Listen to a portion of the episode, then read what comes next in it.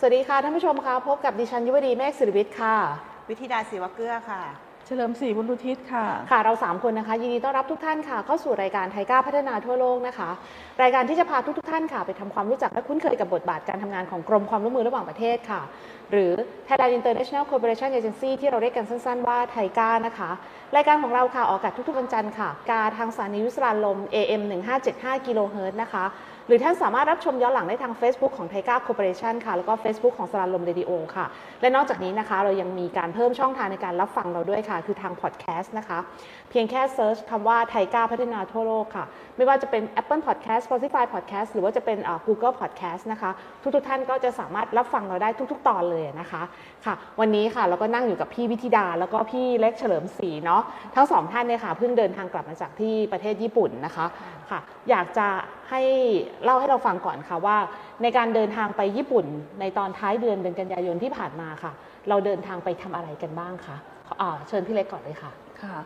ก็เอ่อเราเดินทางไปประเทศญี่ปุ่น ตั้งแต่วันที่เอ่อ27 กันยายนนะคะ ไปเตรียมงานเพื่อที่จะ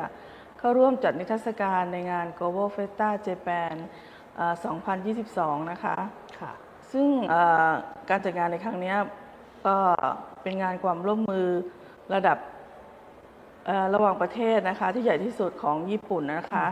ซึ่งเขาก็จะจัดช่วงเอ่อวันหยุดสัปดาห์แรกของเดือนตุลาคมเป็นประจำทุกปีนะคะ เนื่องจากว่าเอ่อรัฐบาลญี่ปุ่นนะคะประกาศให้วันที่ 6 ตุลาคมเนี่ยเป็นวันความร่วมมือระหว่างประเทศค่ะค่ะก็ทางเอ่อกระทรวงการต่างประเทศญี่ปุ่นก็ร่วมกับ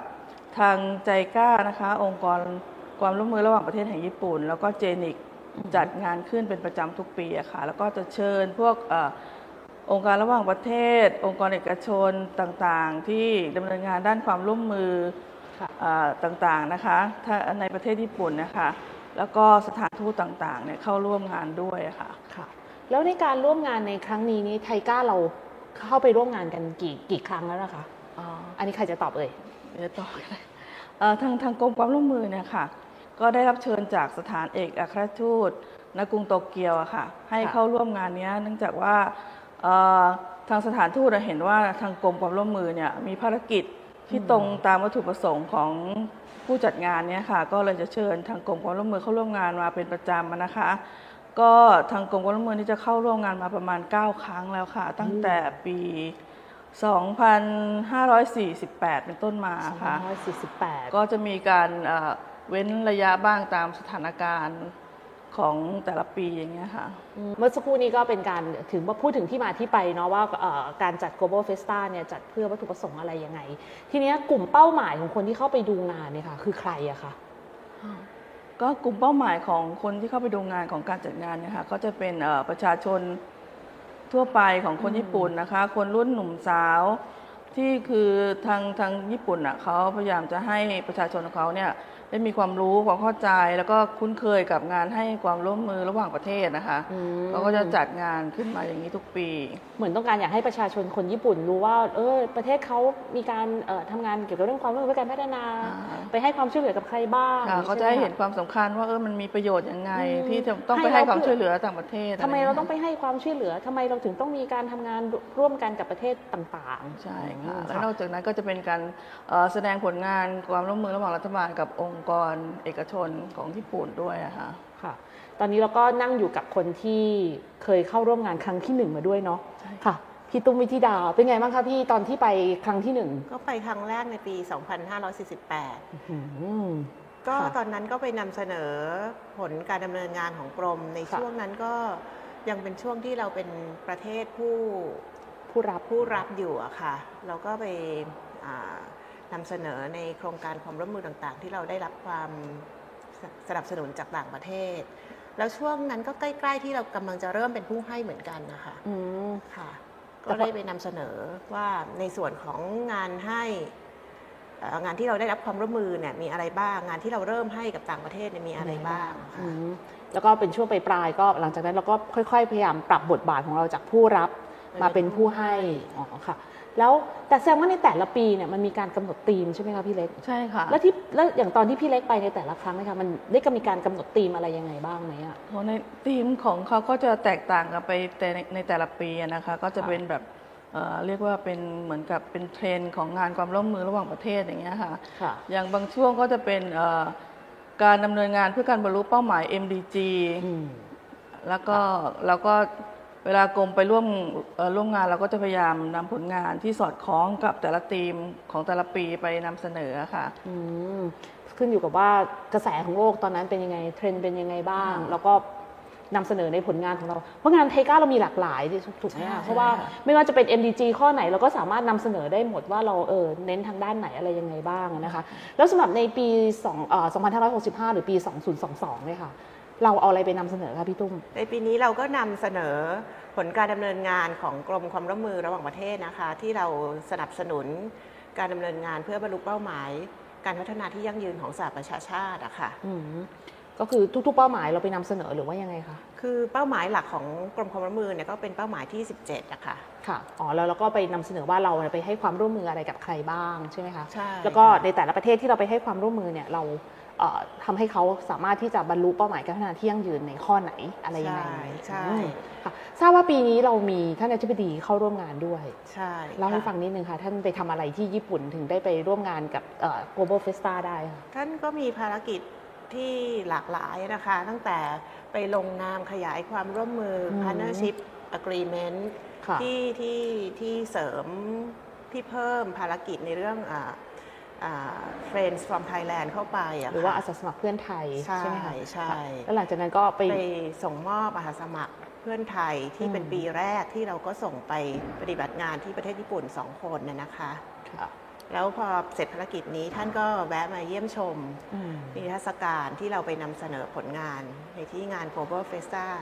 Japan 2022 นะคะค่ะ แล้วเป็นยังไงบ้างคะ พอเราไปเปิดเอ่อนิทรรศการหรือว่าไปเปิด ไปเปิดงานตรงเอ่อเขาเรียกว่าไปนำเสนอผลงานเนี่ยคนญี่ปุ่นเข้ามาดูงานของเรามีคำถามอะไรที่น่าสนใจบ้างไหมอะก็จะขอเรียนให้ทราบนะคะว่าคนญี่ปุ่นเนี่ยก็สนใจที่มาดูงานนี้มาก มีทั้งหลากหลายอายุอย่างเช่น เด็กประถม เด็กมัธยมอืมเด็กมหาวิทยาลัยมหรือไม่ก็เป็นคนทำงาน แล้วก็คนเกษียณ คือมีทุกอายุช่วงทุกช่วงวัยเลยอะค่ะอืมอย่างเช่นเด็กๆเนี่ยก็มาดูเพราะว่าหลายนักเรียนหลายคนเนี่ยก็ได้รับการมอบหมายให้ไปทำรายงานบ้างอืมว่าว่าว่ามีจะทำผลงานเรื่องอะไรเขาก็มาศึกษามาหาข้อมูลนะคะอืมแล้วก็นอกจากนี้ประชาชนทั่วไปที่มาเนี่ยหลายคนที่มาเยี่ยมที่บูธเราเนี่ยก็สนใจประเทศไทย หลายคนเนี่ยเคยมาทำงานในเมืองไทย อืม แล้วก็อยากมาที่บูธของประเทศไทยดูว่ามีอะไรบ้าง ค่ะ ค่ะ แล้วก็คนที่เกษียณเราก็ยังเจอเพื่อนร่วมงานเก่าๆที่เคยทำงานด้วยกันจากที่ JICA ค่ะ หลายท่านก็มาเยี่ยมมาพูดคุย พูดถึงเกษียณนี่มันจะทำให้เห็นว่าพี่ตุ้มไม่ทำงานนานมากเลยนะ อ๋อ ก็หมายถึงว่าเจอ counterpart เก่าๆ ที่พี่ตุ้มเคยทำงานร่วมกันกับญี่ปุ่น ใช่ก็มาทักทายมาเจอกันด้วย ใช่ค่ะ แล้วเขาส่วนใหญ่คำถามที่เขามาถามเนี่ยลงลึกไปถึงขั้นระดับโครงการของเราเลยไหมหรือแค่มาถามว่า เอ้าไทยเรามีความช่วยเหลือด้วยเหรอหรืออะไรยังไงเขาก็ถามอะค่ะว่าไทยมีความช่วยเหลืออะไรในประเทศไหนบ้าง ซึ่งบางคนก็ไม่ไม่เคยรู้ว่าเรามีความร่วมมือกับญี่ปุ่นอืมไปให้ความช่วยเหลือแก่แอฟริกา ในสาขาค่ะข้าวในสาขาต่างๆเนี่ยค่ะ คือคนญี่ปุ่นก็สนใจว่าประเทศเขามาร่วมอะไรกับเราไปให้ใครอย่างเงี้ยค่ะ อืมโอ้อย่างนี้น่าสนใจเนาะคงจะใช่น่าจะคล้ายๆ กับที่พี่ตุ้มไปทำนิทรรศการก้าวพอดีใช่ไหมคะที่เราก็ไปเปิดนิทรรศการให้ประชาชนทั่วไปของไทยเราเข้ามาดูงานเนาะค่ะแต่อันนั้นอาจจะยังไม่ได้มีในส่วนของต่างประเทศที่เข้าไปค่ะและในปีนี้เราก็นำเสนอเอ่อเศรษฐกิจพอเพียงที่เราใช้ในการขับเคลื่อนการดำเนินงานความร่วมมือด้วยนะคะ ซึ่งคนญี่ปุ่นก็สนใจอืมและหลายคนก็รู้จัก SEP บ้างเหมือนกันนะคะอืมแล้วก็สนใจว่าเอ๊ะไปทำยังไง เราก็ได้ไปนำเสนอว่าเราได้ใช้ SEP ในการจัดตั้งศูนย์เรียนรู้ในประเทศต่างๆ อย่างเช่นที่ลาว แล้วก็มีการพัฒนาชุมชนต้นแบบโดยใช้ SPP ในการขับเคลื่อนนะคะในประเทศต่างๆ หลายประเทศทั้งในเอเชียและแอฟริกา และนอกจากนั้นเราก็ยังได้ใช้ SEP ในการขับเคลื่อนการดำเนินงานโครงการในลักษณะไตรภาคี ในโดยการร่วมมือกับญี่ปุ่นบ้างอืมเอ่อเยอรมันบ้างเนี่ยค่ะ แล้วก็ทุกคนให้ความสนใจอะค่ะมาเข้ามาสักถามมากมายอะค่ะอืมแล้วก็เป็นโอกาสดีที่เราก็ได้ประชาสัมพันธ์ แจกแผ่นพับหนังสือต่างๆ ที่เกี่ยวกับการดำเนินงานของกรมอะค่ะค่ะเทรนด์ในการนำเสนอของเขาเป็นยังไงบ้างพี่ตุ้มเขายังเขายังใช้โลอัพ เหมือนเดิมไหมหรือว่าเป็นแบบไหนก็จะมีบ้างเนาะ ปีนี้มันก็เปลี่ยนไปใช่นะโรอัพเนี่ยไม่ค่อยมีละ อืมส่วนใหญ่เป็นเสนเอาเอาอะไรไปนำเสนออะคะ ก็จะเป็นแผ่นพับเล็ก ๆ หรือไม่ก็เป็นรูปภาพ ซึ่งไม่ได้มาคือเอามาติดเอาไว้ แต่ว่าไม่ได้มาเป็นแบบในลักษณะ roll up ใหญ่ๆอย่างเงี้ยค่ะแล้วก็มี QR code ใช่ ให้สแกนไปส่องสแกน ใช่ ใช่เห็นบอกมีมาสคอตด้วย ใช่เป็นเป็นรูปอะไร เป็นมาสคอต ODA ของญี่ปุ่นนะคะ เป็นน่ารักมากเลย เดี๋ยวอืมเราจะ insert ภาพให้ค่ะ ทุกท่านได้ดูนะคะ เป็นเป็นผู้ชายใช่ไหม ใช่แล้วก็ตัวใหญ่ ๆ หน้าตาเข้มมากขมวดขมึงตึงมากอะทำไมอะทำไมเขาถึงเลือกมาสอาจคอตจะแบบจริงนั้นจัอะงในการให้ความช่วยเหลือกับต่างประเทศอะค่ะ อ๋อ เพราะฉะนั้นก็เลยทำแบบ ต้องแบบมีความเข้มแข็งอะไรใช่ต่างๆนานาใช่มันก็เลยทำให้เราแบบ เอ้ย ย้อนกลับมามองในส่วนของไทก้าด้วยนะคะว่า เราก็ยังไม่มีอะไรที่เป็นสัญลักษณ์ที่แสดงถึงมาสคอตของการให้ความช่วยเหลือของเรา นอกจากโลโก้ของเราที่เป็นสัญลักษณ์ของกรมอยู่แล้วอะนะคะ อันนี้เราก็เดี๋ยวติดตามพัฒนาการเราเนาะ เผื่อเราอาจจะมีอะไรแบบแปลกๆใหม่ๆอะมานำเสนอท่านผู้ชมต่อไปว่าแบบ เอ้ย เรากำลังจะทำเอ่อ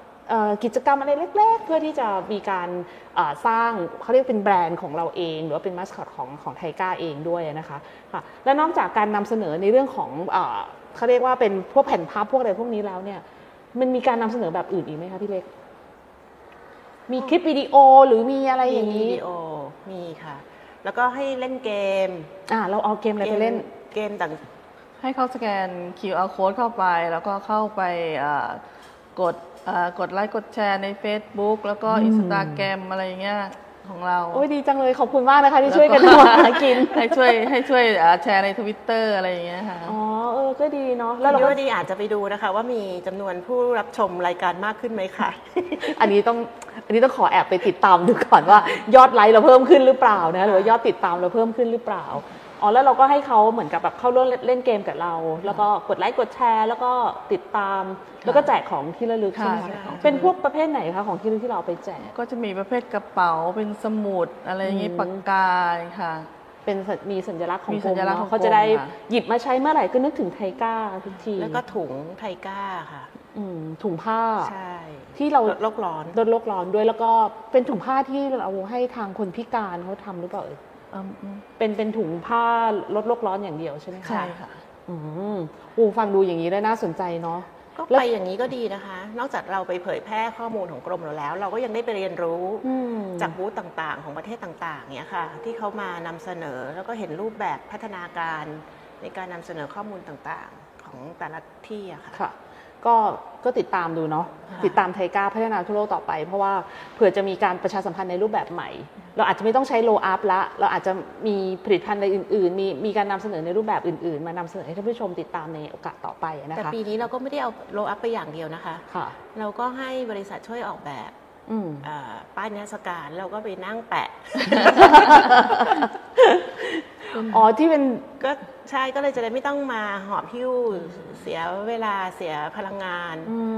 มค่ะก็ดีเหมือนกัน มันก็จะได้เป็นการเขาเรียกประหยัดพลังงานแล้วก็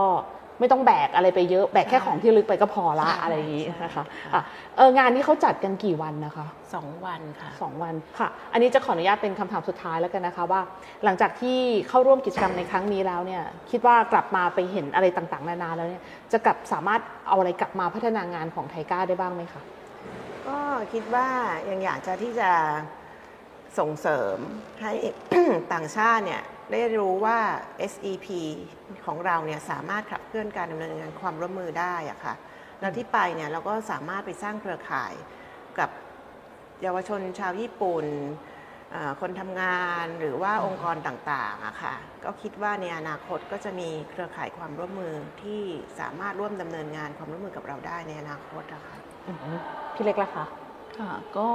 คือการจัดงานในลักษณะแบบนี้มันก็เป็นการประชาสัมพันธ์ การดำเนินงานความร่วมมือเพื่อการพัฒนาของญี่ปุ่นเขาอะนะคะ เราก็คิดว่าสามารถที่จะนำแนวทางอันนี้มาจัดที่ประเทศของเราได้ แล้วก็เป็นการเอ่อเสริมสร้าง เรียกว่าเสริมสร้างความร่วมมือระหว่างหน่วยงานภาครัฐ ที่ดำเนินงานความร่วมมือร่วมกับกรมก็ได้ อย่างเช่นเราเอ่ออาจจะจัดนิทรรศการร่วมกับหน่วยงานต่างอืมๆแล้วก็เชิญภาคเอกชนอะไรเข้ามาร่วม เพื่อที่จะให้ประชาชนคนไทยได้รู้จักทำความรู้จักกับงานความร่วมมือเพื่อการพัฒนาระหว่างประเทศด้วยว่าได้รู้ว่าเอ่อกรมความร่วมมือระหว่างประเทศเนี่ยไปทำอะไรใให้ใครบ้างที่ไหนอะไรอย่างนี้ค่ะ แล้วก็ได้มีส่วนร่วมมาช่วยกันพัฒนาต่อไปอะค่ะ อันนี้ก็เป็นถือได้ว่าเป็นอีกหนึ่งบทบาทของไทก้าเรานะคะ ในการที่เราออกไปสู่ข้างนอกประเทศของเราก็คือที่ประเทศญี่ปุ่นเพื่อที่จะนำผลงานของไทก้าที่เราทำกันมาตลอดระยะเวลาที่ผ่านมาเนี่ยค่ะไปให้ประชาชนคนญี่ปุ่นได้รับทราบว่าไทก้าเราทำอะไรบ้าง แล้วก็ไทก้าเราเนี่ยได้มีการเชื่อมไทยสู่โลกเชื่อมโลกสู่ไทยเราได้ยังไงบ้าง รวมทั้ง เราก็ได้ไปรับชมด้วยนะว่าในส่วนของประเทศอื่น ๆ ที่เขาไปจัดนิทรรศการเนี่ยค่ะเขาแต่ละประเทศหรือว่าแต่ละหน่วยงานเนี่ยเขาได้มีการนำเสนอ หรือได้มีการประชาสัมพันธ์การทำงานของตัวเองยังไงบ้างนะคะ ก็ติดตามพัฒนาการของไทก้าของเราต่อไปนะคะว่าในอนาคตเนี่ยเราอาจจะมีรูปแบบการทำงานที่แบบแปลกๆใหม่ ๆ ที่เราไปเห็น็นคนอื่นทำแล้วมันโอเคเอ้ยเราลองมาทำบ้างอะไรอย่างเงี้ยนะคะค่ะ วันนี้ก็ต้องขอบคุณทั้งพี่วิธิดาแล้วก็พี่เล็กเฉลิมศรีมากๆเลยนะคะ ที่มาร่วมพูดคุยกับทางรายการของเรานะคะ แล้วก็ได้เอาประสบการณ์ที่ไปดูงานใน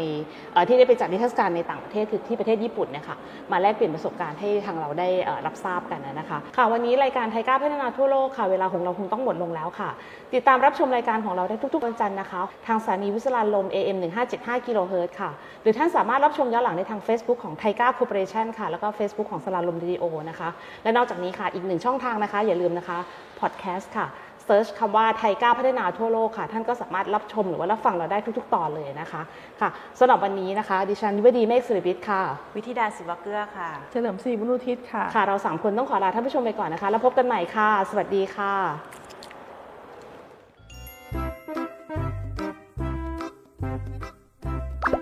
คงเป็นปีที่หนักมากสำหรับพี่ๆน้องๆ ใช่ไหมครับ